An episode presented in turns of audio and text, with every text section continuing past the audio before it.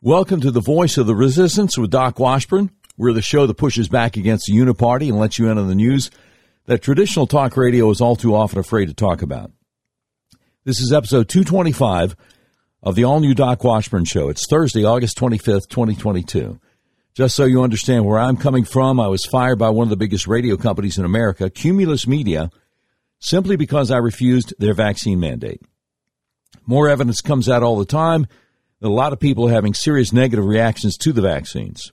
Also, I will never call Joe Biden president because it's obvious the last U.S. presidential election was stolen. I will never pretend a man can become a woman, and I will never forget about the January 6 political prisoners most Republican politicians refuse to mention. And August 8th, 2022, the day the Biden regime's secret police conducted an unprecedented an unconstitutional raid on the home of a former president of the United States is a day that will live in infamy. So this is really a different kind of talk show. We're unmasked, uncensored, and unfiltered. If you'd like to support what we do, go to our website, docwashburn.com, and click on the button that says Become a Patron. Also, please remember to subscribe to our podcast so you don't miss an episode. Later this week, I will give you the details of President Trump's lawsuit against Hillary Clinton that you might not have heard of yet. Okay, our guest today, Mike Davis, the former chief counsel for nominations to Senate Judiciary Chairman Chuck Grassley, is the founder and president of the Article 3 Project. That is an organization that defends constitutionalist judges and the rule of law.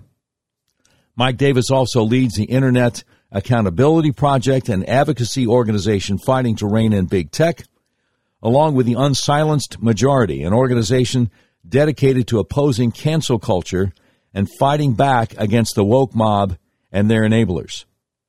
As chief counsel for nominations, Mike Davis advised Chairman Grassley and other senators on the confirmation of federal judges and senior executive branch appointees, serving as staff lead for 30 hearings and 41 markup meetings, he oversaw the floor votes for 278 nominees, including the confirmations of Justice Brett Kavanaugh and the record number of circuit judges confirmed during President Trump's first two years in office. Mike Davis has served in all three branches of the federal government, including for President George W. Bush, the Justice Department, House Speaker Newt Gingrich, and current Supreme Court Justice Neil Gorsuch. Mike Davis also led the outside support team for Justice Gorsuch's successful confirmation to the Supreme Court. Mr. Davis, thank you so much for coming on the show today. It's an honor to have you. How are you doing? I'm doing well, and thank you for having me. Fantastic. Look, I think millions of Americans are concerned that if the five or six swing states involved in rigging the election in 2020, Arizona, Georgia, Pennsylvania, Michigan, Wisconsin, possibly Nevada, don't strengthen their laws and processes against election fraud, we're in danger of possibly never even electing a Republican president again. What what are your thoughts? Well, I was a Republican election lawyer, a volunteer Republican election lawyer when I lived in Colorado before I followed uh, Justice Gorsuch back out to D.C. Uh, and I was there for five election cycles when Colorado had all mail ballots. And the way you have to stop election fraud and irregularities with all mail ballots is you need to make sure you have signature verification and uh, election observers. Right. And what Democrats did with COVID is they used COVID as an excuse to illegally ignore election laws. They turned signature verification down to the point where it was meaningless, and then they threw out election observers. And so if they if you want to do that and then and then uh, pretend like it's you know an attack on democracy for even questioning that that's the problem right? So what we need to do is we need to get rid of this we need to get rid of this idea that we're going to mail ballots to everyone on the list. If people people should show up on election day and vote. If they can't then they should have to request a ballot. Yeah. And if you're not uh, and you have to and when you request a ballot you need to prove that you're an American citizen and you're lawfully able to vote. You need to have signature verification. You need to have election observers, and Republicans need to stop being wimps about this and being cowed on issues like, well, it's racist to require a voter ID. That's nonsense. These same Democrats wanted people to have COVID IDs, COVID vaccine IDs, and, and they know that, that black Americans are disproportionately more vaccine averse than the rest of Americans, but they were going to do these COVID IDs in New York City and New Orleans, New Orleans and these other cities with high black populations. They had no problem with that on the Democrat side, but then they say that Republicans are racist because we're asking people to get an ID. Like like like black Americans don't have the wherewithal like every other American to get a free ID from from their government. That's just nonsense. And so Republicans need to stop being cowed. They need to stop uh, being playing by the Democrats' rules. They need to earn power and use power like. Yeah, I mean, I, I think it's it's what's often been called the soft bigotry of low expectations. I certainly don't think that American uh, political liberals uh, called Nelson Mandela of South Africa uh, a racist for insisting on voter ID when they had, uh, you know, elections down there. It's it's ridiculous. I, I guess my concern is, I just don't know if the political leaders of these swing states are taking this seriously. And, uh, you know, November 2024 is going to be here before we know it. I, I, I think that Republican politicians need to find a backbone, right? Yeah. They need to yeah. understand that all Democrats care about is power, and they'll do anything they can to to get power and use power, and they'll even use that power to uh, weaponize power to destroy their enemies, so they can keep power. So, oh, yeah. this is not our parents or our dem- uh, grandparents' Democrat Party anymore. These are not liberals who love America and just disagree with us on the best way to get there. These are leftists. These are Marxists. Hate America, and we need to treat them accordingly. Absolutely. We're speaking with uh, Mike Davis, president of the Article 3 Project. Um, so, can you explain to my listeners exactly how outrageous Biden's raid on Mar-a-Lago was? It, I mean, it's an impeachable offense. It's it's so bad. It actually, it, it, if we actually had a fair justice system, that people would, that these people who did this would be arrested because what they did to President Trump was unprecedented. It's never happened before. It's unnecessary. President Trump was cooperating, including even putting an additional lock on the storage uh, closet when the Biden Justice Department came down there to inspect the records, and it was unlawful. And I can tell you it was unlawful in several ways. Number one, the President of the United States had the absolute constitutional power to declassify anything he wanted for any reason he wanted, uh, in any manner he wanted, and he didn't have to report to any bureaucrat who worked for him. That's number one. That's confirmed by a 1988 Supreme Court case, Department of the Navy versus Egan.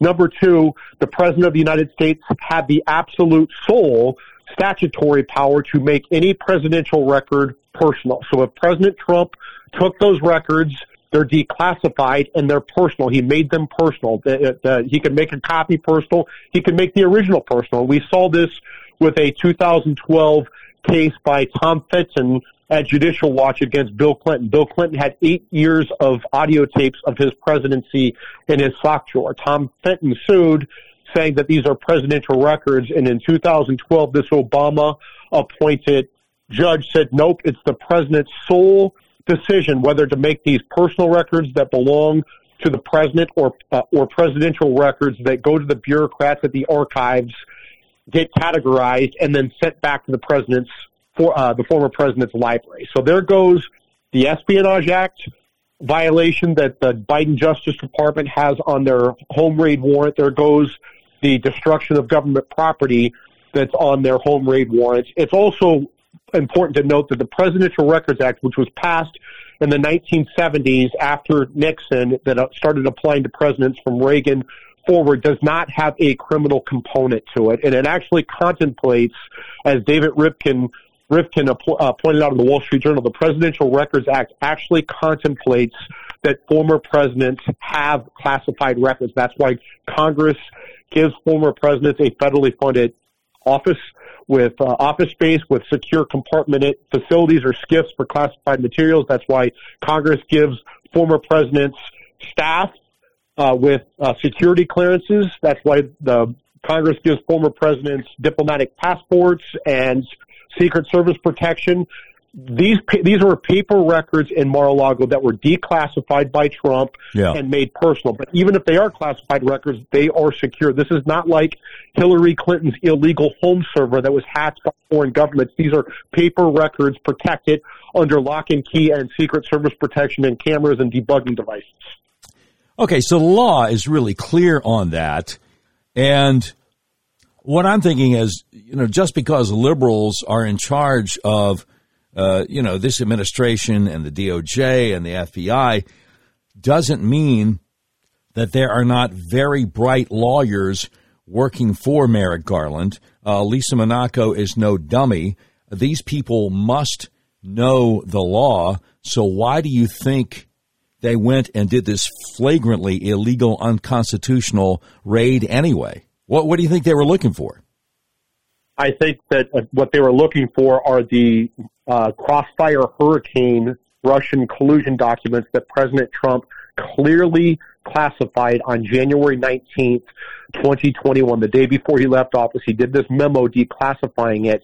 Then the bureaucrats of the National Archives and the, the, the liberal lawyers at the, Biden Justice Department dragged their feet and did not publicly release the declassified documents. But Trump declassified these. If you look at the home raid uh, inventory, it's number two. There's the leather bound documents, number two, Yeah. and those are the Crossfire Hurricanes documents I strongly suspect. And uh, President Trump had a declassified personal copy of those and that leather bound uh, uh, those in those leather bound documents. These are highly, highly explosive documents that the Biden, uh, Obama, Hillary, FBI, intel regimes know are highly damaging to them politically, and that's what was the pur- that the purpose of the raid was to go get those documents back. I, I saw an interview uh, recently somewhere. Kash Patel, who was uh, worked for uh, Devin Nunes, congressman out of California, Republican, who had a lot to do with exposing the Russian collusion hoax, and then uh, late in the Trump administration uh, was chief of staff for the acting uh, Secretary of Defense. Uh, Kash Patel was being interviewed somewhere and was saying that the day before Trump was to release, uh, the day before Trump was to uh, leave office, he said, "Hey, you know, declassify all this stuff, get it out there." And apparently, he walked out of the room, and the guys in charge of making sure it happened were like, "Yeah, I don't think we're going to quite do what he said." Um, and you know, I, which to me is insubordination, but I don't see how in the world you do anything about it at this point. what they tried to do was the, the bureaucrats tried to drag their feet. So they said, even though President Trump declassified these crossfire hurricane records, the deep staters, the people who had the most to lose, said, oh, there's the Federal Privacy Act. We need to make sure that this information, that the identifying information in there is redacted because of the Privacy Act, right? Yeah. And so I think Trump and Mark Meadows, out out of an abundance of caution, said, okay, go ahead and do your redactions under the Privacy Act and get this out there, and then they never did. And they never got this out because these, from what I understand from the reporting, public source reporting, these are very damaging documents that, uh, you know, that, that are, that blow open the whole Russian collusion, uh, scandal even more. And it's, I, it, it's, it's in, it's in Hillary, Obama, Biden, FBI, intel community's interest that these documents never see the light of day. I mean, because even with what has seen the light of day, you know, the text between uh, Peter Strzok and Lisa Page, a lot of different things, it's clear uh, that the FBI uh, was out to get Donald Trump. I- It's it's clear uh, Bruce and Nellie Orr and all the back channel stuff going on with the Perkins Coie law firm and Fusion GPS. It's clear that the fix was in before Trump even got into office. Uh, the the whole Mueller investigation uh, was part of, I think, a, a long term uh, uh, plot to to try to keep this president from doing what he was elected to do. And obviously, the, the, the crossfire hurricane stuff that they seem to be trying to, you know, uh, keep uh, under wraps would would expose that that even more. So, um, so I guess we're we're we're waiting to see what the uh, the magistrate judge down there, this Reinhart guy, is going to rule about. Uh, you know what will have to be uh, redacted and what won't have to be redacted. Um, but yeah, uh, that this would be explosive, and and no wonder they're they're trying to uh, to keep it from from coming out. Do you think that Joe Biden's DOJ is planning to indict President Trump? I think that was their plan going down there. That because they were clearly going to get, they they did they got this unprecedented, unnecessary, unlawful home raid. They got this warrant issued from this clearly biased Judge Bruce Reinhart, who just recused from Trump's civil lawsuit versus Hillary Clinton on June 22nd. So what changed over the last, or what changed in six weeks to make his clear bias go away where he can order this unprecedented, unnecessary, unlawful home raid of anyone, especially a former president. This is the same judge who had that 2017 Facebook post bashing President Trump's, uh, by name, his personal integrity. He's clearly biased under the U.S. Code 28 U.S.C. 455 a under Canon 2 and Canon 2 2A of the judicial canons, he should have recused from this case. There's no reason he should have been on this case. And uh, he's going to face a lot of judicial misconduct claims for this, but uh, it's it, this is they, the the Biden Justice Department has crossed the red line here. They've gone yeah. nuclear, right? And yeah. pun intended, and they are feeling the tremendous political blowback on this. And so I think that they've paused. They they would love to indict Trump and take him off uh, take him off the playing field for 2024. So because they know, look, they know that that Biden is too demented to run again. So who do they have? Kamala, uh, Buttigieg. I mean, who who do they have on the Democrat side? They know that Trump's going to win the nomination. He's going to win back the presidency. Yeah. And that terrifies them. They're trying to eliminate him as a presidential contender. Well, you know, I hope if he wins back the nomination, he wins back the presidency. But I think we all, on election night 2020, saw him with comfortable leads in all the swing states. We wake up the next morning and like, what happened? I mean, my concern, because even Time Magazine in February 2021 did a 20 page cover story about how the whole thing was, was rigged and stolen. But they said, well, you know, we didn't steal it. We, uh, we had to uh, reinforce the thing to just make sure we couldn't put America through four more years of Trump. I'm just very, you know, I go back to what I said before. Unless, uh, unless the powers that be in states like Pennsylvania and Michigan, Georgia tighten things up, I- I'm really concerned about 2024. I mean, by all rights, whether it's Trump or DeSantis or whoever, um, you know, Republicans going to win in 2024 in a, in a in a free and fair election. I just I just hope we have that. Um, so let me ask you there are reports out of FBI whistleblowers contacting Republican members of Congress, including your old boss, Senator Grassley, uh, with all kinds of complaints of what's going on in the FBI. Apparently, whistleblowers have told Senator Ron Johnson they were under orders not to do anything with Hunter Biden's laptop, which the FBI had for almost a year before the 2020 presidential election. Uh, clearly, there's all kinds of damning evidence of all kinds of crimes that were committed on that laptop. At, at, at this late date, is there anything that can be done about this? So, uh, FBI Director Chris Wray, who he he is a he is a snake. He is um, he is Comey's he was Comey's protege for five years during the Bush 43 administration. President Trump got uh, cornered into picking him after after Trump fired Comey from the FBI. He got cornered into picking Chris Wray, and it was it was F, this FBI director was Trump's biggest mistake. He should have fired him before he left office because this guy is uh, this Chris Wray lets the FBI run him. He does not run the FBI. Right. You have all these uh, top deputies to to Chris Wray who are just openly partisan Democrats, like the guy who's running the FBI uh, Washington field office. He's the guy who came from the, the Detroit field office, right? This guy is a Democrat operative who's running the field office, uh, the Washington field office for the FBI. He's a, a, a key official in the FBI who's driving a, a lot of this stuff. You have these people in the FBI's counter espionage section, the same people who did the Russian collusion hoax are now, the same unit is now doing this home raid.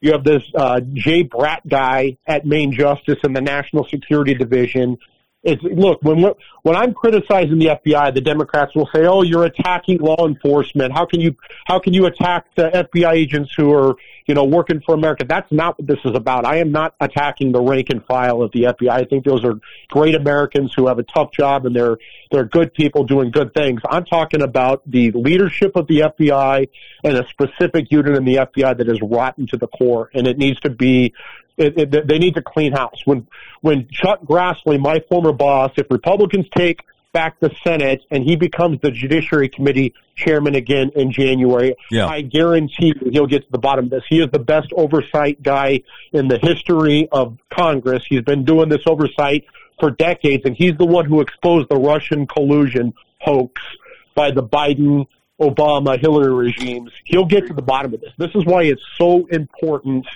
for Republicans, for conservatives to get out and vote this November and don't let past grievances or issues about the election get you to not vote. This is too important. We need to get out there and we need to win back the House. We need to win back the Senate. We need to have a critical check on this administration because we're losing our country. These, again, these are not our parents or grandparents Democrats. These are hardcore leftist Marxists who are trying to destroy our country. Oh, no, no question about it. And uh, you alluded to the guy who was in charge of the Detroit field office uh, when they had this this hoax about uh, kidnapping uh, Governor Whitmer of Michigan, which was an FBI op from start to finish, and a couple of guys were even exonerated because the jury a few months ago said this is entrapment. Um, as soon as that uh, that caper was announced in October, of 2020, when early voting had already begun in Michigan, it was cl- clearly announced to influence the election. This uh, D'Antuono guy in charge of the uh, uh, FBI field office in Detroit is promoted to be in charge of the FBI field office in Washington, D.C., um, you know, just uh, a few months before January 6th, uh, which brings us to the January 6th political prisoners. Um, you have uh, juries of partisan rabid Democrats in Washington, D.C., a place that voted 95% for Biden, uh, just in, in record time giving uh, guilty verdicts to whoever's brought up before them for whatever crime and throwing people in, in jail for long terms who didn't commit any acts of violence, no vandalism, no anything there. Um, what are your concerns about that whole process? And we have uniparty judges who are appointed to the D.C. District Court, these coward judges, yeah. even Republican appointed judges who are complete cowards and they're not protecting these defendants' constitutional rights. If these were BLM protesters, you know, burning down the St. John's Church next to the White House, they wouldn't be charged. And if they were charged, you'd have these cowardly judges protecting their constitutional rights because, but because it's Trump and January 6th, look, what happened on January 6th was bad, right? The, you can't lump everyone together. You can't lump together the people who are there peacefully, even if you think they're crazy or wrong. They have an absolute First Amendment right to be there, right? To yeah. protest. Yeah. And you can't differentiate. And then there are there's a separate set of people who trespass. Okay, that's civil disobedience, charging with trespass. And then if you're violent, I get it. If you're violent, I don't have any sympathy for you, right? But you can't treat the January 6th people differently from the BLM Antifa people who rioted and destroyed American cities, murdered, you know, dozens of people, two right. billion dollars worth of damage, and they get they get nothing. But we're going to hunt down every grandma and goofball who trespassed and took selfies on January 6th. That we can't have that. This this same Biden Justice Department, this same FBI Director Chris Wray, Attorney General Merrick Garland they have given amnesty to people who are uh, obstructing justice by harassing and intimidating Supreme Court justices and their families outside of their homes. That yeah. is a clear violation of federal code obstruction of justice.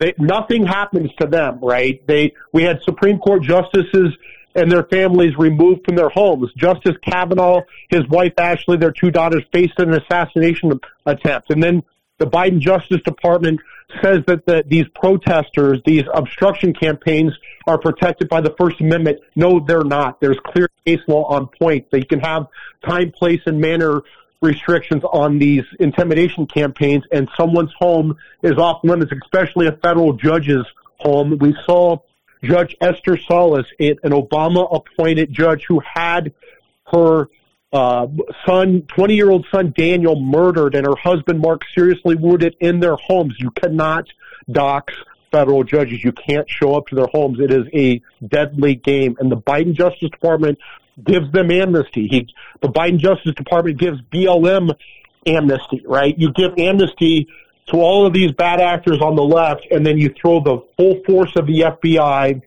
after you know, everyone on January 6th and treat them all as like they're domestic terrorists or insurrectionists. This is nonsense. And then we have these cowardly judges keeping these people in jail, sometimes in, in solitary confinement for months. Yeah. Right? Without charges being made. This is, this is unacceptable. And these judges, and I know these judges, I helped confirm them, including Trump judges, they are such a disappointment that they're not protecting these uh, the, these defendants' constitutional rights, just like any other defendant's constitutional rights, because they're so scared of the uniparty's response, right? Yeah. They, they, have lifetime tenure. They have pay protection for a reason. They're not supposed to care about the uniparty in D.C. and their and their political concerns. They're supposed to do their damn jobs, and they're not doing it. Absolutely. So, Americans see video of Lieutenant Michael Byrd, Capitol Hill Police, shooting an unarmed woman, Ashli Babbitt. A few Americans have seen video of a Capitol Hill police officer uh, pummeling, beating Rosanne Boyland uh, down uh, at, at, another part of the Capitol complex on January 6th, who, who, who died shortly thereafter. We see that the FBI would not do anything with all the crimes on Hunter Biden's laptop. We see that although Ghislaine Maxwell has been sentenced to prison for procuring underage girls for Jeffrey Epstein's clients. Um, none of them, whoever they are, are being prosecuted. So I, I hope you can bear with me with a stupid question. I'm not a lawyer, uh, but I talked to a lot of lawyers, and a few years ago I found out about this thing called a writ of mandamus, where people can sue and try to have a court force the government to do its job uh, is that just out of the question in any of these serious miscarriages of justice that we that we see going on? It would be very difficult. Yeah. Uh, because the the president, the executive branch, has very, very, very broad prosecutorial discretion on what what charges they bring and what they don't bring. Yeah. Here's what needs to happen. This is this is the thing that needs to happen. The Democrats control the federal government, right? And they control it when Democrats are in the White House and they control the federal government when Republicans are in the White House. What needs to happen is when the Republicans take back control, what we need to do is instead of just having the FBI director that's on a 10 year term and only one political appointee at the, the FBI, what they need to do is they need to have the top three layers of the FBI, the director, the deputy directors, and the assistant directors, including the assistant director in charge of the Washington field office, these need to be presidentially appointed and Senate confirmed positions. So at least during Republican administrations, you know, every four to eight years, these positions can be accountable to the president and they can be accountable to the Congress, right? Because right now there's no accountability. These FBI um, uh, senior officials are accountable to no one, right? And that needs to change. We need, we can't have an FBI. The FBI doesn't even think they report to the Attorney General especially they don't think they report to the de- deputy attorney general, even though they clearly do on the org chart on paper. Yeah. The FBI is out of control. And again, it's not the FBI line agents. It is the political leadership. It is the structure. They have too much independence. They have too much unaccountability. That needs to change. It certainly does. And all too often, the problem is you have these line agents at the field offices who have to follow uh, orders from from the higher ups and are banging somebody's door down at six o'clock in the morning with the CNN camera crews there, uh, just for the the political intimidation. Uh, Mike Davis, uh, head of the Article 3 project. Uh, the website is article3project.org. Uh, Brother Davis is all over Twitter, uh, and I learn a lot every time I go to his his Twitter profile. I can't thank you enough for all that you are doing to try to uh, protect freedom and liberty uh, in this country, and and we thank you for coming on the uh, the Doc Washburn Show. God bless you and Godspeed. Thank you so much for having me on, and uh, your your listeners should not stop fighting. Thank yes. you again. Yes, sir. Amen. Thank you, sir. God bless you. Thank you. This is what we try to do on the Doc Washburn Show. This is what we try to do. We try to bring you the truth. We try to warn you about what is going on. We try to warn you about what is coming up. I don't ever want you to say, Doc, why didn't you tell us? Why didn't you warn us? So from time to time, we're blessed to be able to do an interview with someone like Mike Davis. Who makes this possible? Well, it's the grace of God uh, above and beyond anything else, but it is also our advertisers, our friends, who make it possible for us to do the Doc Washburn Show five times a week, and we can't thank them enough. If you tried to buy a car recently, you realize there's such a chip shortage, you may have a hard time finding what you're looking for.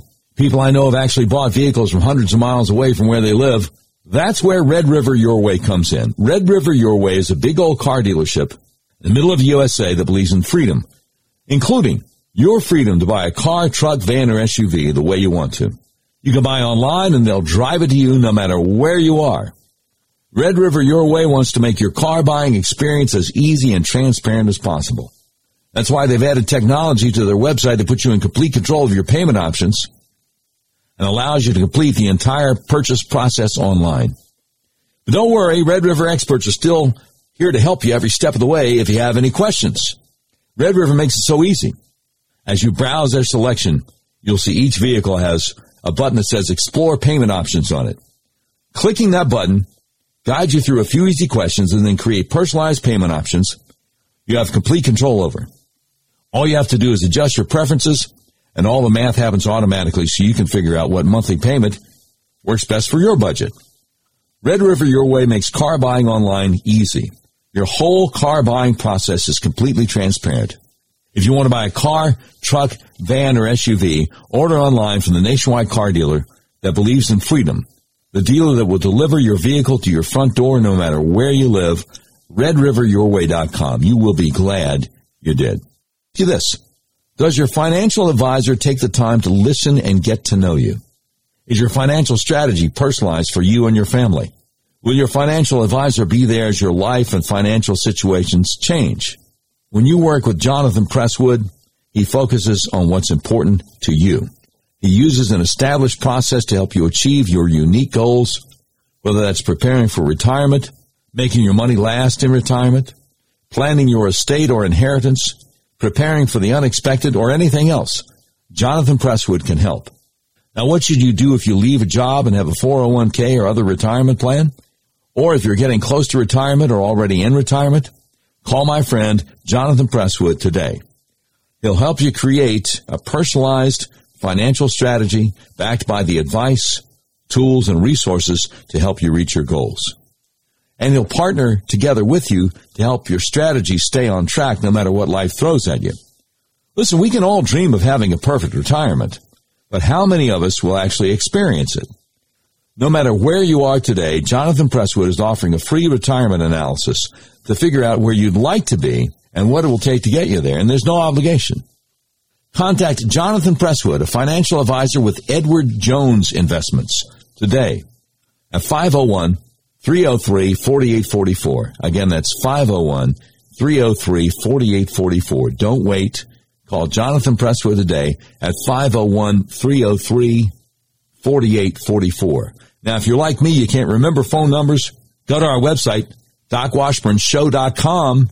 Just click on the link to Jonathan Presswood at Edward Jones. Edward Jones, making sense of investing. Member SIPC. All right, thank you so much again to some of our advertisers Jonathan Presswood at Edward Jones Financial Advisors.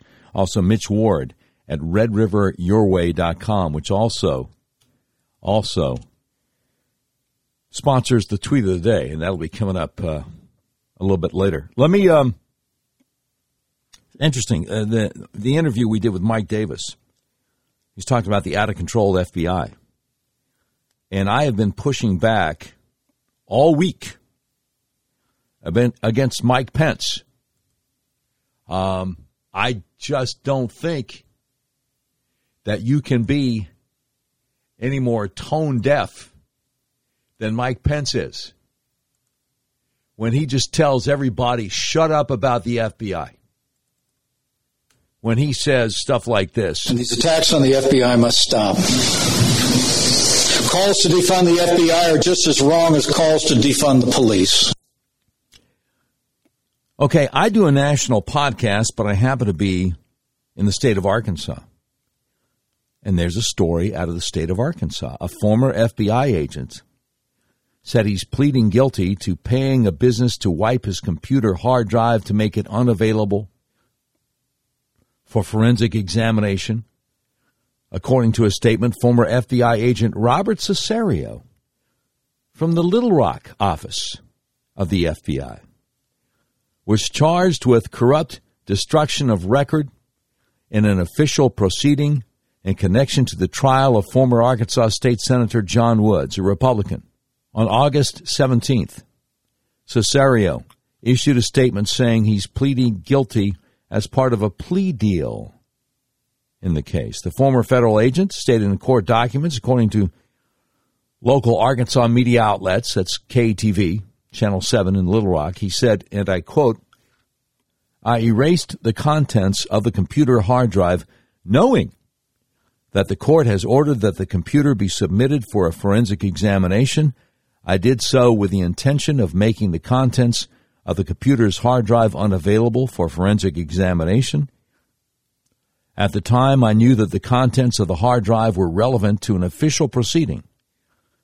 That is cause number 5 colon 17 CR 50010 United States versus Woods et al.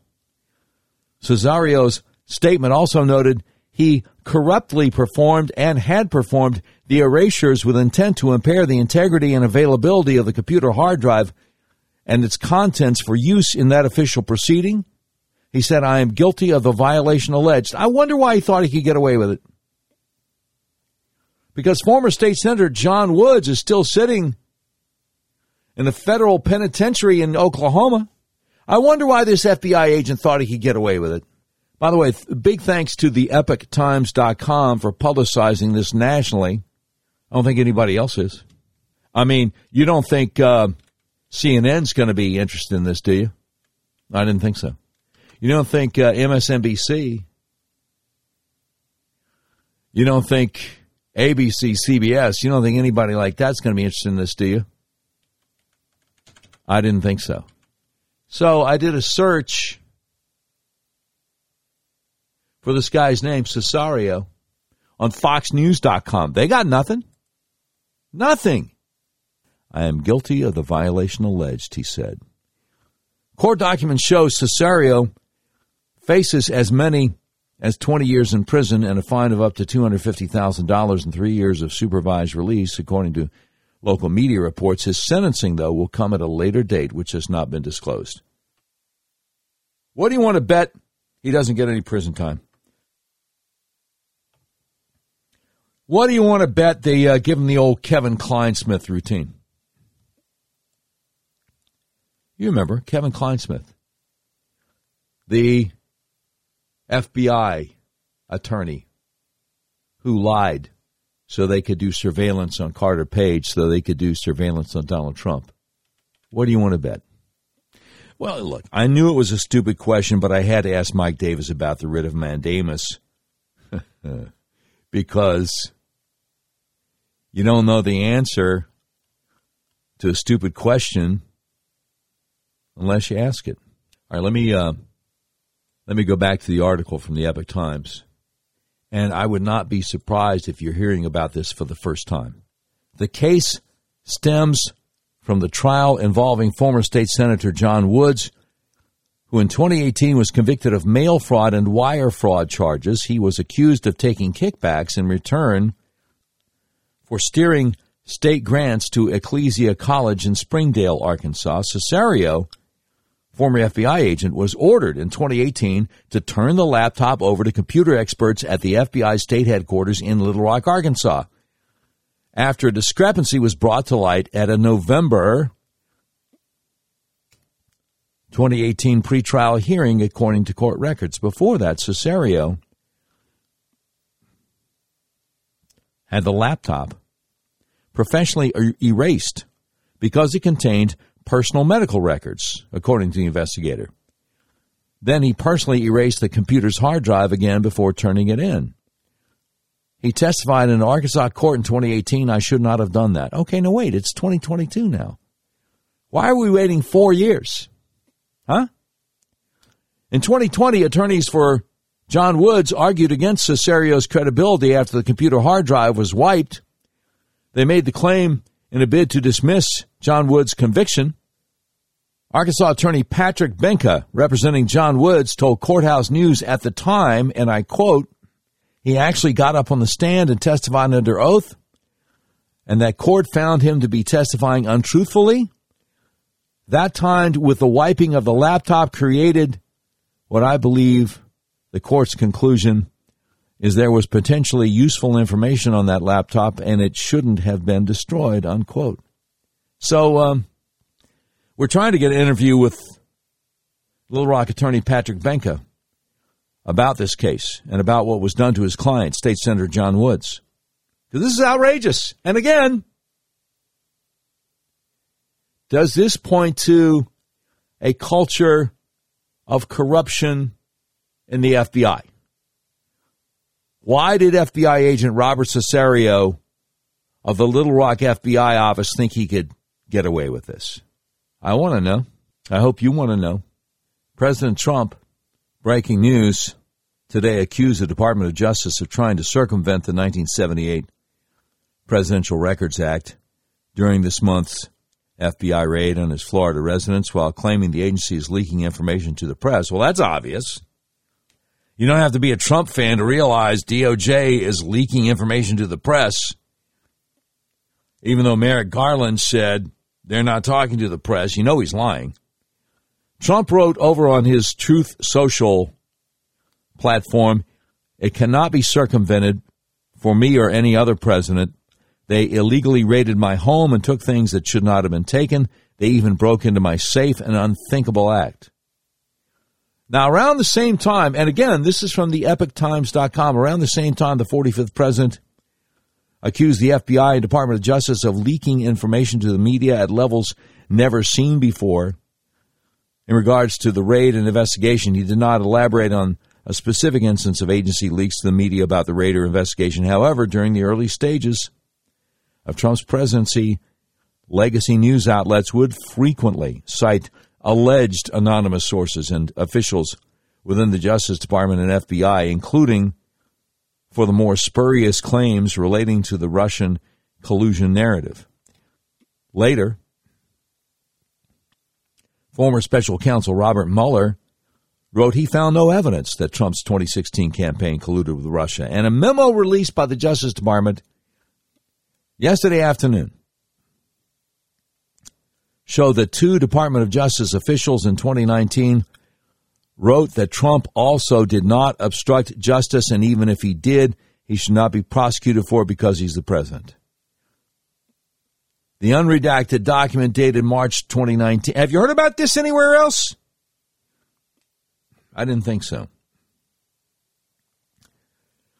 The unredacted document dated March 2019 said, We conclude that the evidence described in Volume 2 of the report is not, in our judgment, sufficient to support a conclusion beyond a reasonable doubt that the President violated the obstruction of justice statutes. In addition, we believe that certain of the conduct examined by the special counsel could not, as a matter of law, support an obstruction charge under the circumstances.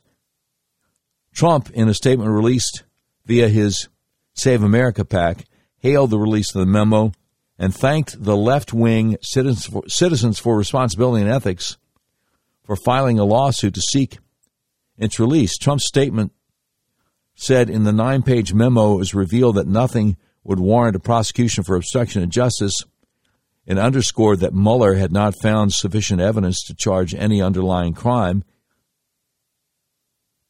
and that the president reasonably believed that the special counsel's investigation was interfering with his governing agenda.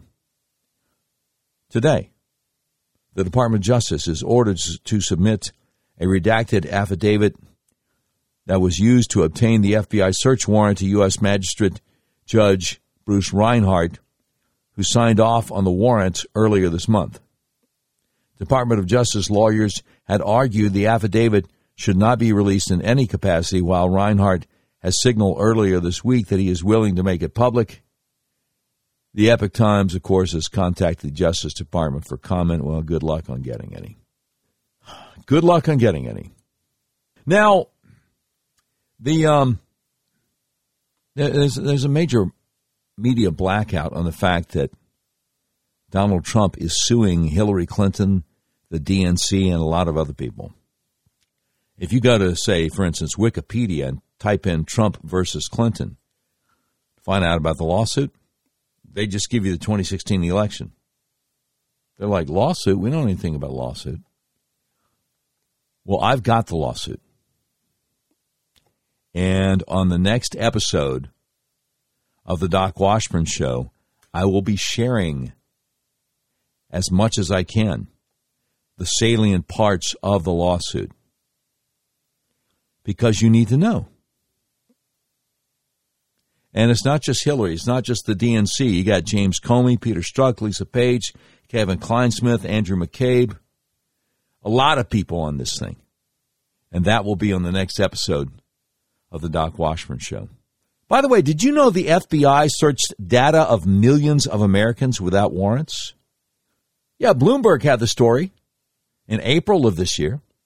The FBI searched emails, texts, and other electronic communications of as many as 3.4 million U.S. residents without a warrant over a year. The nation's top spy chief said this in a report. The queries were made between December 2020 and November of 2021 by FBI personnel as they looked for signs of threats and terrorists within electronic data legally collected under the Foreign Intelligence Surveillance Act, according to an annual transparency report issued in April by the Office of the Director of National Intelligence. Well, I wonder if they were looking for other stuff too. I wonder if there might have been any FBI agents looking for information from like, you know, former girlfriends, stuff like that. I mean, what safeguards would be in place to keep them from doing that sort of thing? Anyway, the Bloomberg article from April of this year says the surge came as the FBI made a push to stop hacking attacks, but the ACLU called it an invasion of privacy on an enormous scale. Ashley Gorski, senior staff attorney with the ACLU, National Security Project, said in a statement Today's report sheds light on the extent of these unconstitutional backdoor searches. It's past time for Congress to step in to protect Americans' Fourth Amendment rights. How about that? I, I didn't see the ACLU concerned about Donald Trump's Fourth Amendment rights on the Mar a Lago raid, but may, maybe I missed it. The authority the FBI used in this case was under Section 702 of FISA, which is set to expand, uh, expire at the end of next year unless it's renewed by Congress. I think, didn't they vote to renew it since April? Yeah, this is messed up, man. It is messed up. I think Mike Davis had some good advice. If we ever get another Republican president, he needs to fire Christopher Wray and um, fire everybody in the top few levels of the FBI. But I'm telling you, I think there are plenty of FBI agents and field offices that need to go also. I, I guess my view of the FBI is a little bit more severe than, uh, than Brother Davis's view. they've just done too much and gotten away with too much over the years. And um, I'm calling for defunding the FBI. Start over with something else. But their violations of Americans' constitutional rights are massive, are broad, are widespread. And we can't just keep pretending that the problem is just with a few people in leadership on the seventh floor of the FBI building in Washington, D.C. And these attacks on the FBI must stop. Calls to defund the FBI are just as wrong as calls to defund the police. Ah, shut up. Man, does he want to run for president?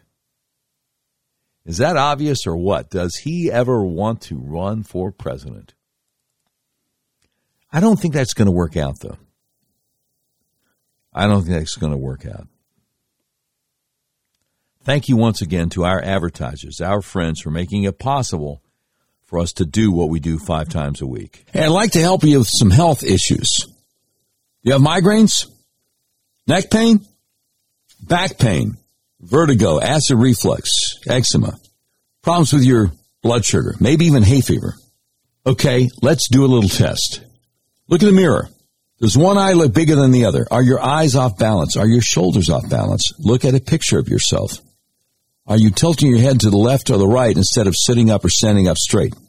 If the answer to any of these questions is yes, you probably need to get your atlas adjusted. That's how I got rid of my migraines, neck pain, and hay fever. Let me explain to you how it works because it's the best kept secret in American healthcare. Your skull weighs anywhere from 8 to 15 pounds. It rests on the top bone of your spinal column, the atlas, which only weighs 2 ounces. So it's really easy for your atlas to get out of alignment. If it does, your whole spinal column can get kinked up like a chain, restricting your central nervous system's ability to send impulses to the rest of your body. It can affect your respiratory system, reproductive system, circulatory system, even digestive system, and yes, it can cause migraines, neck pain, back pain, acid reflux, eczema, vertigo, problems with your blood sugar. Do yourself a favor. If you're in Arkansas, call my friends at the Arkansas Upper Cervical Center 501-279-2009 for a free consultation to see if you need to get your atlas adjusted because you probably do. If you're outside Central Arkansas, go to their website, turnmypoweron.com and click on find a doctor near you. And I sure hope you can. Thank you once again to doctors J.R. Crabtree and his wife, Dr. Tanya Crabtree. They are advertisers for the Doc Washburn Show. They are our friends and our doctors. And they have been so helpful to me and my wife and so many people that we know. And we can't thank you enough. All right, um, let's look at this article that came out earlier this month from Julie Kelly at American Greatness entitled The FBI Twice Interfered in the 2020 Election to Sabotage Trump. Now what? Subtitle The evidence is amassed and verified. The only unknown is what Republicans will do next. She says it could be the whopper of the year. Matthew Olson, head of the Justice Department's National Security Division, solemnly assured the House Judiciary Committee during a hearing in late July, quote, I can tell you that in every case we follow the facts and the evidence and the law, and we do so without regard to politics or ideology. Now, Olson was responding to a question by U.S. Representative Dan Bishop about the decision to arrest several men for supposedly conspiring to abduct and assassinate Michigan Governor Gretchen Whitmer in 2020. Congressman Bishop asked Olson. The alleged Whitmer plot was announced on October 7, 2020, within a month of the U.S. presidential election. How come that was the timing for the FBI's announcement of this plot? Olson refused to explain why, opting instead to commit borderline perjury by insisting the Justice Department turns a blind eye to politics, all evidence accumulated over the past six years to the contrary. But now the two men have been acquitted after defense attorneys convinced a Michigan jury in April that the FBI had indeed entrapped their clients. The jury deadlocked on two other defendants. Congressman Bishop's question demands an answer, and it won't come from a dangerously weaponized Justice Department focused almost entirely on prosecuting Americans who protested Joe Biden's election on January 6, 2021, and with its sights now trained on indicting Donald Trump, despite Olson's stonewalling. The answer to Congressman Bishop's question is in plain sight, just as it did with phony claims of Russian election collusion. In 2016, the FBI fabricated a scandal in 2020 aimed at sabotaging Trump right before a national election. FBI authorities did not thwart a kidnapping plot. The agency created one while simultaneously attempting to duplicate the effort in Virginia against Governor Ralph Northam. Trump heavily criticized both Democrat leaders for sustained lockdown policies, including his April 2020 tweets to liberate Michigan and liberate Virginia. No kidnapping plan existed outside the minds of multiple FBI agents and informants responsible for conceiving and executing these operations with approval from FBI headquarters in Washington. In fact, the men criminally charged did not even know each other before the FBI began stitching the group together in March 2020. The Whitmer kidnapping hoax is another flagrant instance of the FBI interfering in a presidential election. Whitmer and Joe Biden both made the most of the politically fortuitous news, blaming Trump for inspiring the alleged kidnappers. On October 8, 2020, in reaction to the arrests, Biden said there's a through line from President Trump's dog whistles and tolerance of hate, vengeance, and lawlessness to plots such as this one. At a campaign stop the following week in Michigan, Biden had a full blown tantrum over the plot. He ranted, All President Trump does is fan the flames of hatred and division in this country. What the hell's the matter with this guy?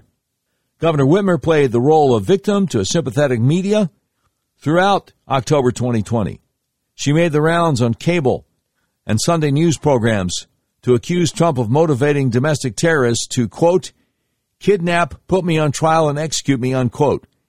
Whitmer, in fact, though, knew of the plot and was never in any danger. Trump and his team spent days in the final stretch of the campaign denying the unfounded allegations. The president walked out of an interview with 60 Minutes host Lesley Stahl after she forced the issue in late October. Some data suggests the media onslaught may have succeeded. Polls showed a precipitous drop for Trump in Michigan after mid October as Michiganders and millions of Americans were voting early in the presidential race.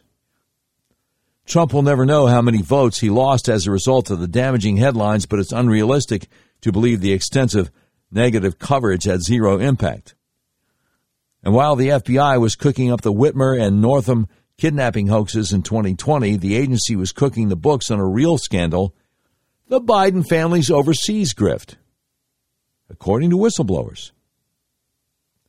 The FBI moved to quash any investigation into Hunter Biden's financial activities, including his ties to Burisma, the Ukrainian energy company that paid Hunter 83000 a month between 2014 and 2019, purportedly for serving on its board. Senator Charles Grassley disclosed in late July of this year, quote, in August of 2020, FBI supervisory intelligence analyst Brian Auten opened an assessment which was used by a team of agents at FBI headquarters to improperly discredit and falsely claim that derogatory information about Biden's activities was disinformation causing investigative activity and sourcing to be shut down, unquote. FBI officials subsequently briefed Grassley and Senator Ron Johnson of Wisconsin to warn that any information related to a Senate investigation was the product of a foreign disinformation campaign against the Bidens. News of the briefing was leaked to the Washington Post August 5th, 2020. Brian Auten, as in he oughtn't be doing that, a key FBI figure in the Russia collusion hoax, then buried in a future potential probe by placing, quote, their assessment findings in a restricted access subfolder, effectively flagging sources and derogatory evidence related to Hunter Biden as disinformation. That opened the door for Team Biden, Democrats, and the media. But I repeat myself to dismiss any reporting on Hunter Biden as more election year chicanery by the Kremlin. Reports published in the New York Post shortly before Election Day were quickly designated Russian disinformation by top former intelligence officials, including former CIA Director John Brennan and former Director of National Intelligence James Clapper, two authors of the Russia collusion hoax themselves. The trail of incriminating emails found on the laptop, the chiefs claimed in an October 19, 2020 letter, has all the classic earmarks of a Russian disinformation operation. This is the sort of internal warfare that takes down nations or at least tightens the grip of the ruling regime until it successfully strangles any and all political opposition.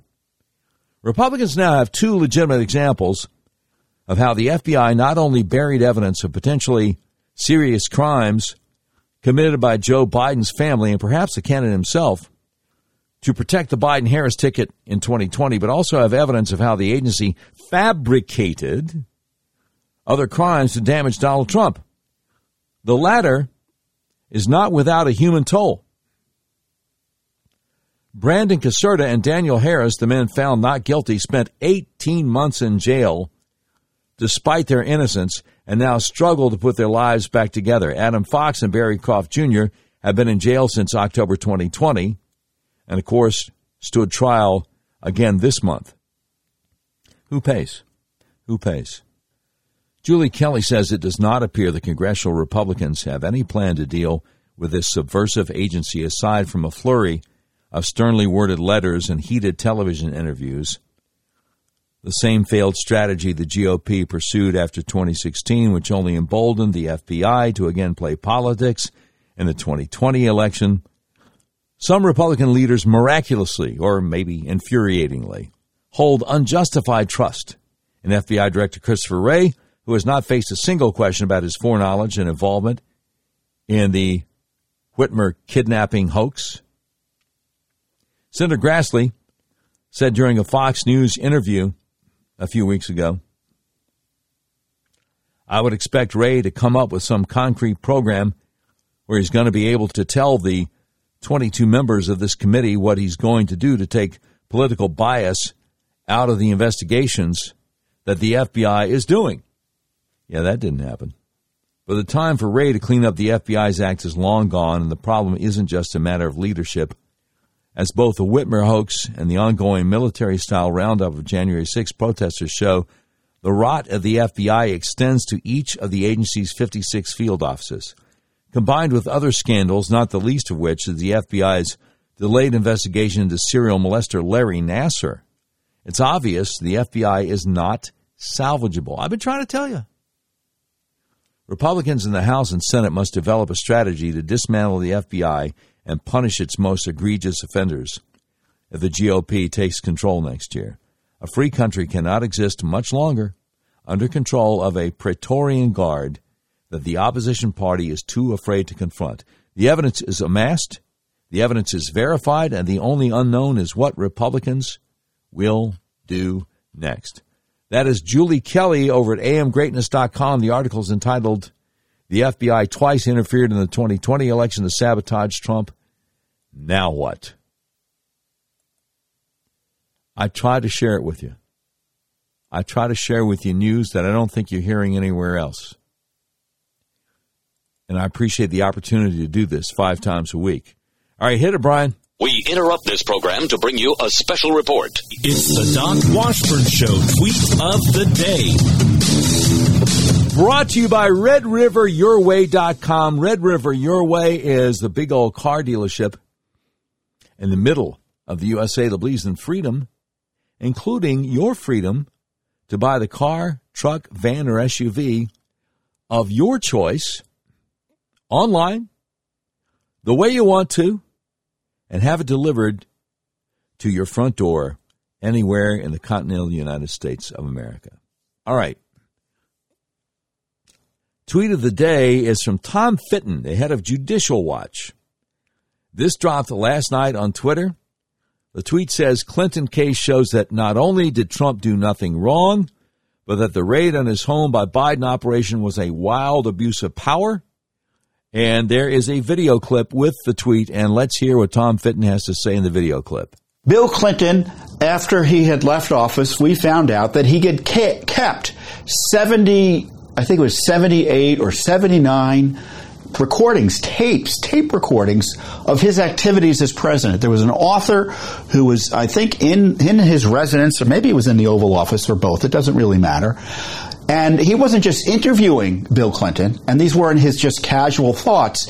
These tapes were documenting his presidency in the sense they captured him, according to reports, communicating with foreign leaders, members of Congress, etc.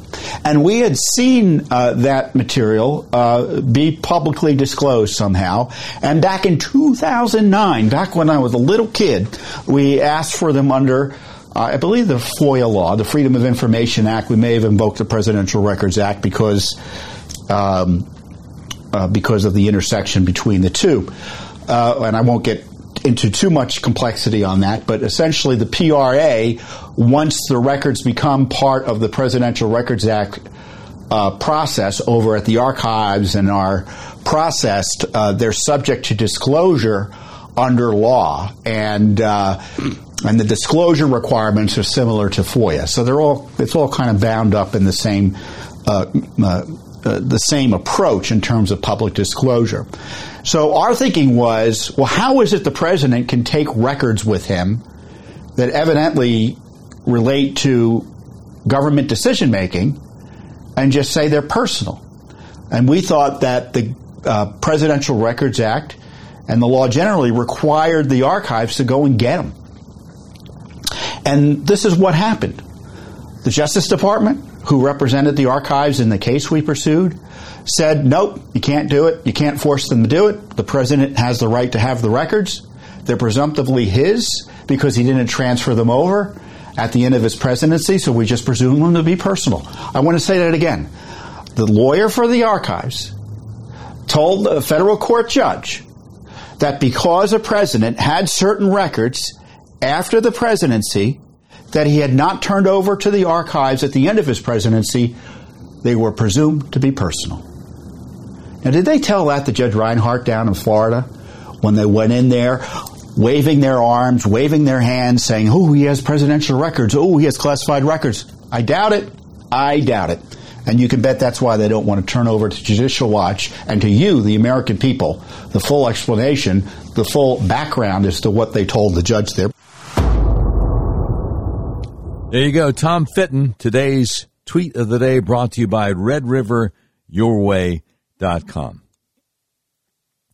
Now, again, this magistrate judge down there in South Florida, Bruce Reinhart, who signed off on the search warrant so they could raid Trump's home at Mar a Lago, six weeks earlier had recused himself from the Trump versus Hillary Clinton et al. lawsuit. He said, I, I would not be able to be impartial on that. I got to recuse myself. Trump versus Clinton. Have you heard about that? Because I'm going to get into the details of exactly what Donald J. Trump is alleging in his lawsuit against Hillary Clinton and James Comey and the DNC and uh, Fusion GPS and Perkins Coie and McCabe and Strzok and Page and a lot of these people on the next episode of the Doc Washburn Show, which I plan to do tomorrow, Friday, August 26th. Again, thank you so much to our advertisers and friends. Uh, thank you so much to Mike Davis for conducting a great interview. If if you have not yet heard my interview with Jeffrey Clark, former Assistant U.S. Attorney General, episode number 220. You need to go back and check that one out too. But in the meantime, you've been listening to episode 225 of the all new Doc Washburn Show. The views and opinions expressed on the Doc Washburn Show do not necessarily reflect those of our advertisers, But they love us and we love them. Today's program has been produced by Tim Terrible, directed by Mick Messy. This has been a terribly messy production. Portions of today's show will be taken overseas and dropped. If you'd like a transcript of today's episode of the all new Doc Washburn Show, simply peel the roof off a Rolls Royce panel truck and send it to Mansour's Computer Solutions, seventh floor of the Ephemeral B. Smoot Building, Whitehall, Arkansas, in care of Sheriff Mansour Sempier X. And that's the way it is. Thursday, August 25th, 2022.